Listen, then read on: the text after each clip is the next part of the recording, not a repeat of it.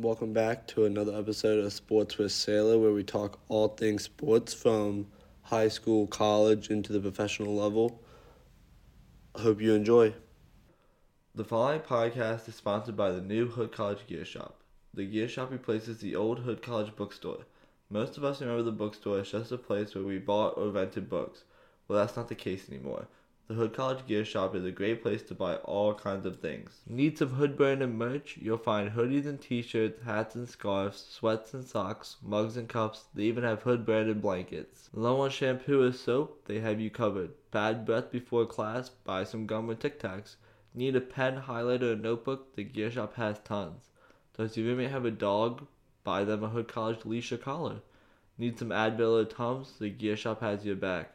Need a last minute birthday gift for your best friend? You'll find plenty of options. What I'm saying is that the Hood College Gear Shop has you covered for all your gift, school, snack, and blazer branded clothing needs. So the next time you're in Wit, stop in and browse around. Mention my name, Jacob Saylor, and the name of this podcast, Sports with Saylor, and receive 10% off your purchase of any Hood branded merch.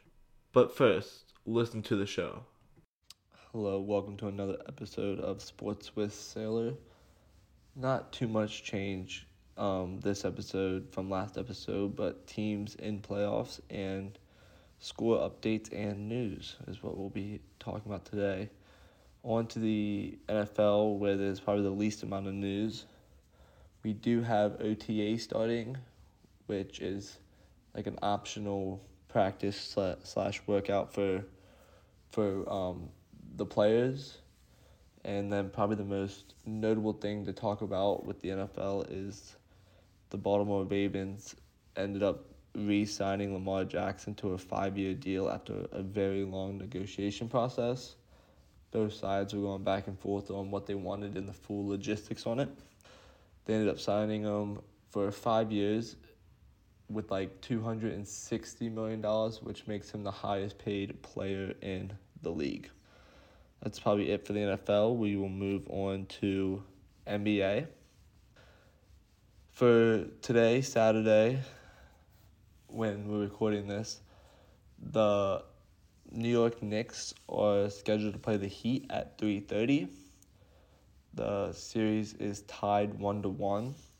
I think that the Heat pull this series out. They're just such a good a good team. I mean, so are the Knicks, but I think the Heat have playoff experience, and they always seem to win their series, while the Knicks seem to choke um, every year in the playoffs.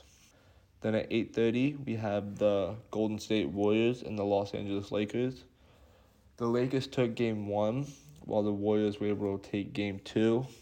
I think that the Warriors do end up taking this series. The more I watch after the first two games. And I, but I do think it goes to six or seven games. I think the Lakers put up a fight, but just like the first round, I think the Warriors are just are just too stacked in the playoffs and have so much experience. And with the LeBron and Anthony Davis, they're getting older, starting to become a little bit more inconsistent. I think it's going to be hard to stop um, Steph Curry, Klay Thompson, and Draymond Green. And then for your other Eastern semifinals matchup, you have the Celtics, the Boston Celtics versus the Philadelphia 76ers. Boston leads this series 2 to 1. These matchups are being played on Sunday. I think that the 76ers pull this series out even though they're down 2 to 1. Boston's a really good team and I could see them winning this game, but with Joel Embiid, arguably one of the best players in the league. I think that, you know, they will overcome the struggles they've had in the past. And I, and I would like to see them win this series also. Then you have, as we talked about last episode, the Denver Nuggets and the Phoenix Suns, probably the best two teams remaining, in my opinion. Um, Denver has the series lead of 2 to 1 they went up 2 0, and Phoenix ended up winning game three. I think this game, this series goes seven, and I think it is really a coin flip on who wins it. I would love to see the Suns win it, as they, they are my favorite to win the championship. But I, I really believe that whoever wins this series is gonna at least make it to the championship, and if if um, it might win it also. That's your scores updates for NBA. Now on to the NHL, which are also in the playoffs. You have the Western round two, the Edmonton Oilers and the Las Vegas Knights playing tonight on Saturday. Um, Las Vegas leads this series one nothing. I think Las Vegas will take this series and move on to the next round. I just don't think that the Oilers are going to be able to beat Vegas four times in a series. Tomorrow's matchups for Sunday eh, for the an, another Western Conference matchup. You have the Dallas Stars and the Seattle Kraken. This series is tied at one to one. This is one of those series that's really just a coin flip. I mean, both teams are good enough to win the series. I would like to see Seattle win the series. I kind of have a, a soft spot in my heart for Seattle sports professionally. Obviously, unless they're going up against my hometown teams. I just love Seattle sports. They're very fun to watch. For the Eastern rounds, we have the Carolina Hurricane and the New Jersey Devils. Carolina leads this series two to nothing. I can see New Jersey winning a few games, but I think Carolina wins the series and moves on. Your other Eastern round ma- Eastern round matchup is the Toronto Maple Leafs and the Florida Panthers. Florida leads two to nothing, and just like the last series, I think that they will win the series. I would love to see Toronto win it. I have a few friends that are are good for, uh, are good fans of Toronto. I know they're pulling for them. I would love to see them come back from this 2 deficit. I do think they will win probably two games, but I don't see them coming back and winning the series. That is the update on your NHL hockey playoffs. Next, we'll move on to the MLB. As we know, MLB, we talk about it every week, super long season, not much changes. They're 35, 30, 35 games into the season. The Baltimore Orioles, my favorite team, hometown team, are 22 and 10 and have the second best record in baseball, right behind the the the best record, which is the Tampa Bay Rays.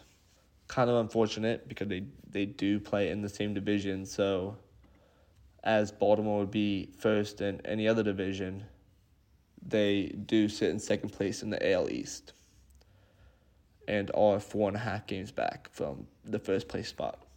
That's your AL East. The AL Central is being led by the Minnesota Twins currently. This division isn't very stacked, a bunch of probably mediocre teams, 500 teams, with um, the Kansas City Royals being in last place at 8 and 25. But the four teams, teams 1 through 4, the Twins, the Tigers, the Guardians, and the White Sox, they're all around 500 or just above or just below. So not the best league, but right now the Twins do have a four game advantage of the AL Central. For the American League West, the Rangers and the Angels are tied for first place, while the Houston Astros and Seattle Mariners come in at the three and four spot. And then you have the Oakland Athletics sitting at seven and twenty six at the rear of the division. This is going to be a very fun division to watch throughout the season, mostly being ran by the Houston Astros, which sit in third. I love that the Angels are tied for first. Like we've said, they have probably the best two players in baseball. Like they should be winning more games. They just need the rest of the team to to bring it together. Don't know if they will hold their success right now. Right now they sit at 19 and 14. I don't know if they will keep that going or if they will slip up and start to lose games down the stretch, which seems like they always do. Moving over to the National League side, the National League East is being held by the Atlanta Braves in the first place spot, with the Mets in second, the Marlins in third, the Phillies in fourth, and another hometown team, Washington Nationals, in fifth, last place in that division. This is a pretty tight division. The Washington Nationals, although being in last place, are only eight and a half games back from uh, the Atlanta Braves. So they're not playing terrible baseball. They're 13 and 19, a few games under 500. But I could see them making a run if they turn things around. The Atlanta Braves and the New York Mets, who sit at 1 2 in this division, are really the the heavy hitter favorites as long as well as the Phillies who are in fourth behind the Marlins. The Marlins are 16 and 17 in third place in the division. 6 games back from the Braves. I don't see them keeping up with the success. Something's to happen, the injury bug or or just um, they're to stop hitting, stop playing defense, stop pitching. Something's to happen where they're to slip up because it always seems to be the Braves, the Mets, and the Phillies to be the three dominant teams in this division. The National League Central. This one's a shocker. This is the Pirates, Brewers, Cubs, Reds, and Cardinals. The Cardinals are in last place at tw- at 10 and 23. And the first place team is the Pirates at 20 and 13. Um, no one predicted this. And um, like during the preseason and the off season. They were one of the worst teams in baseball last year, and now they've seemed to turn it around and lead the division through the first 35 games. They lead the division at 20 and 13 while holding a five game losing streak. So at one point they were 20 and 8 and now they lost the last five games and they still are in first place, which is pretty incredible. The National League West, the last division, is the Dodgers, Diamondbacks, Padres, Giants, and Rockies. This division is normally ran by the Dodgers, Padres, and Giants. Um, throughout history, with the most recent years being held by the, the Dodgers and Padres, the Dodgers sit at first place at 19 and 14, while the Diamondbacks, who are predominantly at the bottom half of the division every year, are at 18 and 14 and only a half a game back. They're playing incredible incredible baseball. They have some young stars that are really coming together and they just seem to be putting together wins when they need to. The Padres are in third. They're at 18 and 15. So they're right there in the mix. And then a little bit farther back are the Giants and the Rockies, who are um, four games back and seven games back. We do have some news besides just your your standings update. Last night in the Red Sox and Phillies game, they early on to the game in the first inning they had to pause the game and delay it because a fan fell over a railing into the bullpen, which is a very scary situation. You never want to see that happen. I, I'm pretty sure he had to go to the trauma center. He looked to be awake when they called him off the field, but he did not look to be in the best shape. So, prayers to him and hope he gets better and makes a speedy recovery. On to the last sport we will talk about, and that is soccer. Soccer, we had in the English Premier League, we had Chelsea taking on